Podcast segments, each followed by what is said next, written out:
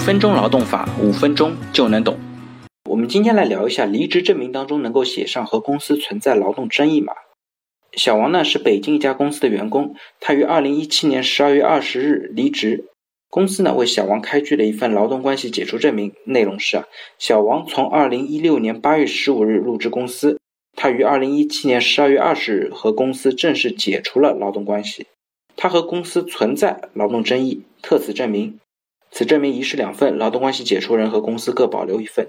小王认为啊，公司开具的离职证明载明他和公司存在劳动争议，不符合劳动合同法实施条例第二十四条的规定，导致他没有办法加入新的公司。所以呢，公司应当重新开具符合法律规定格式的离职证明，同时声明啊，离职证明无效。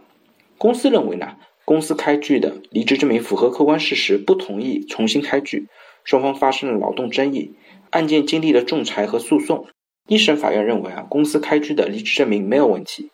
一审法院认为呢，本案当中，小王主张公司重新为其开具符合法律规定的离职证明，并且声明离职证明无效的原因是，公司为他开具的离职证明当中载明和公司存在劳动争议，这不符合劳动合同法实施条例第二十四条的规定。法院认为，劳动合同法实施条例第二十四条规定。用人单位出具的解除、终止劳动合同证明，应当写明劳动合同期限、解除或者终止劳动合同的日期、工作岗位在本岗位的工作年限。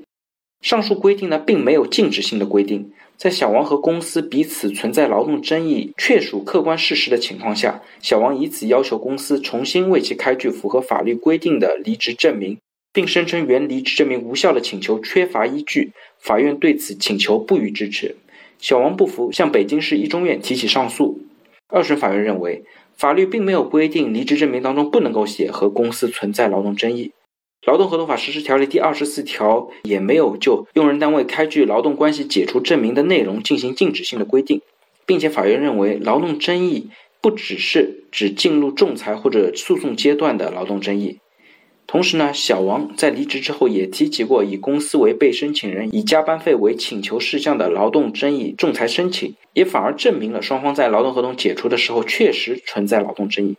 所以说，小王要求公司重新为其开具符合法律规定的离职证明，并声称之前的离职证明无效的请求缺乏事实和法律的依据，本院不予支持。最后呢，二审中院维持了原判。通过这么一则案例啊，我们可以看到，在目前司法实践当中，并不禁止用人单位在离职证明上有额外的诸如和公司存在劳动争议等内容。所以建议各位听众呢，如果真的跟公司发生了矛盾，也尽可能选择好聚好散，不要闹得太僵，以规避此类现象的发生。同时呢，对于用人单位来讲，这个案例呢，也不能说明单位可以随意的在员工的离职证明上增加内容。